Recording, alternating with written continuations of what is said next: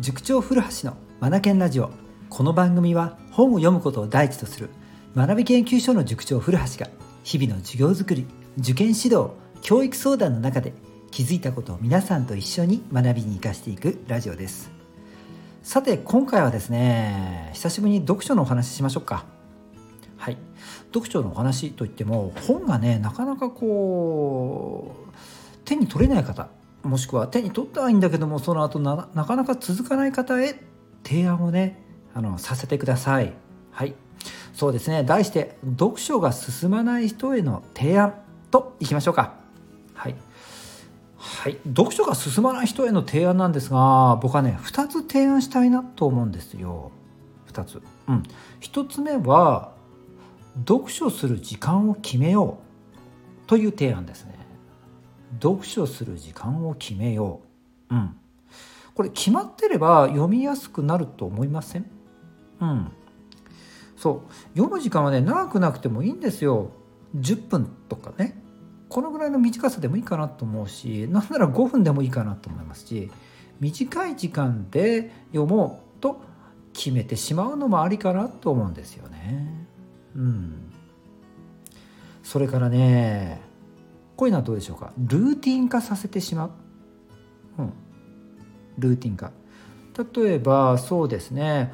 朝起きたら5分間読書をするとか10分間本を読むとか。朝ご飯を食べた後出発する前に読書の時間を5分10分取るとか。学校や会社についてから5分10分読書の時間を取るとか。これを決めてしまうと、えー、ルーティン化しやすいですよね。それからそうですね毎週火曜日と木曜日は読書の日と決めて一日のねどっかこっかで読書してみるとか、うん、あらかじめ決めてしまうんです。で火曜日木曜日は読書ということでもうルーティン化させていくんですよね。うん。こんなのもどうでしょうか？えっと、このラジオでも紹介してきましたがあのリスク管理のテクニックを使うんですよね。イフゼンプランニング。イフゼンプランニング。はい、もしこうなったらこうしましょうとあらかじめ決めておくということなんですよね。うん。はい。これもですね、例えば寝る前。寝る前になったら本を読むんだと決めておく。それから YouTube 見たいなと思ったら読書30分とかね、うん、これこれいいんじゃないですか、うん、そして雨が降ったら雨の日は読書と決めておく。まさに成功読のことですよね。このようにしてこうなったらこうする。まあ、この場合だとこのようになったら読書すると決めておく。if 前プランニングを作るというのはどうでしょうか？これも読書する時間を決めるっていうことに含まれるんじゃないかなと思います。うん、この辺がね何も決まっていないと読み読み続けられないしなかなか最初の一冊手に取れないかもしれないですよね。うん、読書する時間を決める。是非ねあのもし悩んでらっしゃる方がいたらこれ試してみてください。でねもう一つ提案があるんですよ。それ何かっていうとねこれ常に本を持ち歩いてみませんか？うんはい、学校行く時会社行く時カバンバッグの中に1冊本を入れとくんです。まあ小さめの本なら持ち歩けるんじゃないですか？文庫サイズ。新書だって OK だと思いますよ。ね。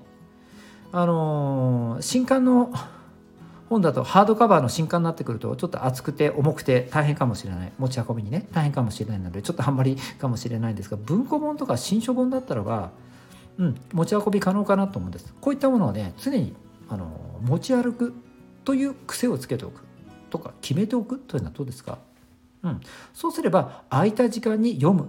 読みやすくなりますよね、うん、ちょっと空いた時間に本を一冊、うん、なんとも素敵じゃないですか。